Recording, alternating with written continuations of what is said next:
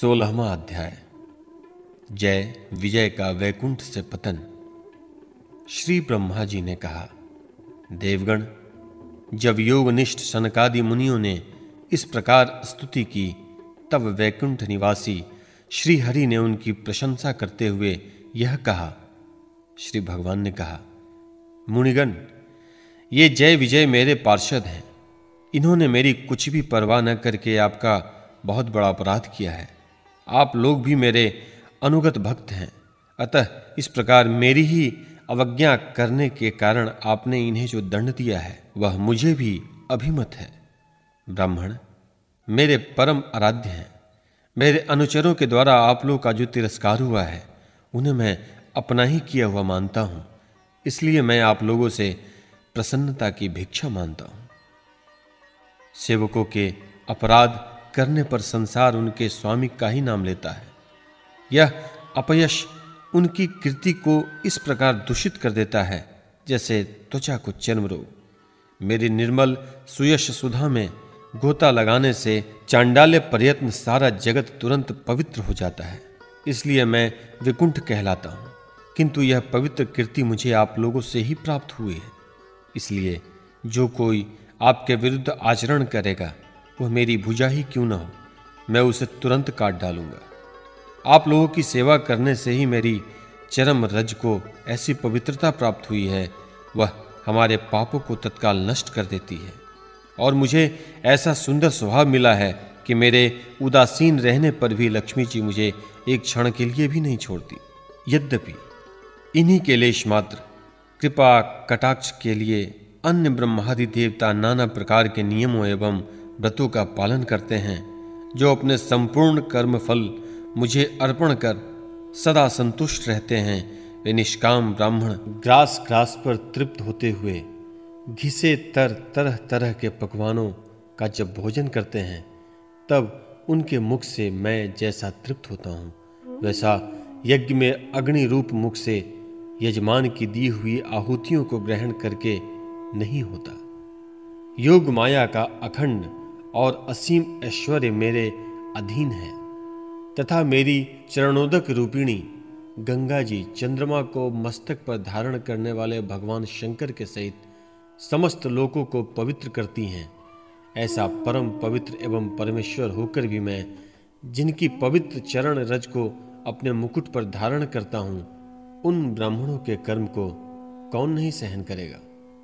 ब्राह्मण दूध देने वाली गौएँ और अनाथ प्राणी, ये मेरे ही शरीर हैं। पापों के द्वारा विवेक दृष्टि नष्ट हो जाने के कारण जो लोग इन्हें मुझसे भिन्न समझते हैं, उन्हें मेरे द्वारा नियुक्त यमराज के गृध जैसे दूत, जो सर्प के समान क्रोधी हैं, अत्यंत क्रोधीन होकर अपनी चोचों से नोचते हैं। ब्राह्मण, तिरस्कार पूर्वक कुटुभाषण भी करे तो भी जो उनमें मेरी भावना करके प्रसन्नचित से तथा अमृत भरी मुस्कान से, युक्त मुख कमल से उनका आदर करते हैं, तथा जैसे रूठे हुए पिता को पुत्र और आप लोगों को मैं मानता हूँ, उस प्रकार जो प्रेम पूर्वक वचनों से प्रार्थना करते हुए उन्हें शांत करते हैं, वे मुझे अपने वश में कर लेते हैं। मेरे इन सेवकों ने मेरा अभिप्राय न समझकर ही आप लोगों का अपमान किया है, इसलिए मेरे अनुरोध से आप केवल इतनी कृपा कीजिए कि इनका यह निर्वासन काल शीघ्र ही समाप्त हो जाए। ये अपने अपराध के अनुरूप अधम गति को भोग कर शीघ्र ही मेरे पास लौट आए। श्री ब्रह्मा जी कहते हैं, देवताओं, सनकादि मुनि क्रोध रूप सर्प से डसे हुए थे तो भी उनका चित्त अंतकरण को प्रकाशित करने वाली भगवान की मंत्र मंत्रमयी सुमधुर वाणी सुनते सुनते तृप्त नहीं हुआ। भगवान की उक्ति बड़ी ही मनोहर थोड़े अक्षरों वाली थी।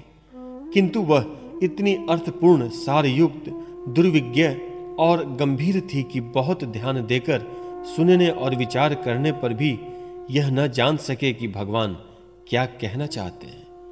भगवान की इस अद्भुत उदारता को देखकर वे बहुत आनंदित हुए और उनका अंग अंग पुलकित हो गया। फिर योग माया के प्रभाव से अपने परम ऐश्वर्य का प्रभाव प्रकट करने वाले प्रभु से वे हाथ जोड़कर कहने लगे। मुनियों ने कहा स्व प्रकाश भगवान, आप सर्वेश्वर होकर भी जो यह कह रहे हैं कि आपने मुझ पर बड़ा अनुग्रह किया, सो इससे आपका क्या अभिप्राय है? यह हम नहीं जान सके हैं। प्रभु, आप ब्राह्मणों के परम हितकारी हैं। इससे लोक शिक्षा के लिए आप भले ही ऐसा माने कि ब्राह्मण मेरे आराध्य देव हैं, वस्तुतः तो ब्राह्मण तथा देवताओं के भी देवता, ब्रह्मादि के भी आप ही आत्मा और आराध्य देव हैं। सनातन धर्म आपसे ही उत्पन्न हुआ है। आपके अवतारों द्वारा ही समय समय पर उसकी रक्षा होती है और निर्विकार स्वरूप आप ही धर्म के परम गुह्य रहस्य हैं। यह शास्त्रों का मत है। आपकी कृपा से निर्वृत्ति परायण योगी जन सहज में ही मृत्यु रूप संसार सागर को पार हो जाते हैं। फिर भला दूसरा कोई आप पर क्या कृपा कर सकता है? भगवान, दूसरे अर्थार्थी जन, जिनकी चरण रज को सर्वदा अपने मस्तक पर धारण करते हैं, वे लक्ष्मी जी निरंतर आपकी सेवा में लगी रहती हैं। सो ऐसा जान पड़ता है कि भाग्यवान भक्तजन आपके चरणों पर जो नूतन तुलसी की मालाएँ अर्पण करते हैं, उन पर गुंजार करते हुए, भौरों के समान वे भी आपके पाद पद्दों को ही अपना निवास स्थान बनाना चाहती हैं। किंतु अपने पवित्र चरित्रों से निरंतर सेवा में तत्पर रहने वाली उन लक्ष्मी जी का भी आप विशेष आदर नहीं करते। आप तो अपने भक्तों से ही विशेष प्रेम रखते हैं। आप स्वयं ही संपूर्ण भजनीय गुणों के आश्रय हैं। क्या जहाँ तहां विचरते हुए ब्राह्मणों के चरणों में लगने से पवित्र हुई मार्ग की धूली और श्रीवत्स का चिन्ह आपको पवित्र कर सकते हैं? क्या इनसे आपकी शोभा बढ़ सकती है? भगवान आप साक्षात धर्म स्वरूप हैं। आप सत्यादि तीनों युगों में प्रत्यक्ष रूप से विद्यमान रहते हैं, तथा ब्राह्मण और देवताओं के लिए तप सोच और दया अपने इन तीन चरणों से इस चराचर जगत की रक्षा करते हैं। जब आप अपनी शुद्ध सत्वमयी वरदायिनी मूर्ति से हमारे धर्म विरोधी रजोगुण, तमोगुण को दूर कर दीजिए, देव, यह ब्राह्मण कुल आपके द्वारा अवश्य रक्षणीय है। यदि साक्षात धर्म रूप होकर भी आप सुमधुर वाणी और पूजनादि के द्वारा इस उत्तम कुल की रक्षा न करें तो आपका निश्चित किया हुआ कल्याण मार्ग ही नष्ट हो जाएगा। क्योंकि लोग तो श्रेष्ठ पुरुषों के आचरण को ही प्रमाण रूप से ग्रहण करता है। प्रभु, आप सत्व गुण की खान हैं और सभी जीवों का कल्याण करने के लिए ही उत्सुक हैं। इसी में आप अपनी शक्ति रूप राजा आदि के द्वारा धर्म के शत्रुओं का संहार करते हैं। क्योंकि वेद मार्ग का उच्छेद आपको अभिष्ट नहीं है। आप त्रिलोकीनाथ और जगत प्रतिपालक होकर भी ब्राह्मणों के प्रति इतने नम्र रहते हैं, इससे आपके तेज की कोई हानि नहीं होती। यह तो आपकी लीला मात्र है, सर्वेश्वर। इन द्वारपालों को आप जैसा उचित समझे वैसा दंड दें, अथवा पुरस्कार के रूप में इनके वृत्ति बढ़ा दें। हम निष्कपट भाव से सब प्रकार आपसे सहमत हैं। अथवा हमने अपने इन निरपराध अनुचरों को शाप दिया है, इसके लिए हम ही को उचित दंड दें। हमें वह भी सहर्ष स्वीकार है, श्री भगवान ने कहा। मुड़िगन आपने इन्हें जो शाप दिया है, सच मानिए वह मेरी ही प्रेरणा से हुआ है। अब ये शीघ्र ही दैत्य योनि को प्राप्त होंगे और वहाँ क्रोधावेश से बढ़ती हुई एकाग्रता के कारण सुदृढ़ योग संपन्न होकर फिर जल्दी ही मेरे पास लौट आएँगे। श्री ब्रह्मा जी कहते हैं, तदंतर उन मुनीश्वर ने नयनाभिराम भगवान विष्णु और उनके स्वयं प्रकाश वैकुंठ धाम के दर्शन करके प्रभु की परिक्रमा की और उन्हें प्रणाम कर तथा उनकी आज्ञा पा। भगवान के ऐश्वर्य का वर्णन करते हुए प्रमुदित हो वहाँ से लौट गए। फिर भगवान ने अपने अनुचरों से कहा, जाओ, मन में किसी प्रकार का भय मत करो। तुम्हारा कल्याण होगा। मैं सब कुछ करने में समर्थ होकर भी ब्रह्म तेज को मिटाना नहीं चाहता, क्योंकि ऐसा ही मुझे अभिमत भी है। एक बार जब मैं योग निद्रा में स्थित हो गया था, तब तुमने द्वार में प्रवेश करती हुई लक्ष्मी को रोका था। उस समय उन्होंने क्रुद्ध होकर पहले ही तुम्हें शाप दे दिया था।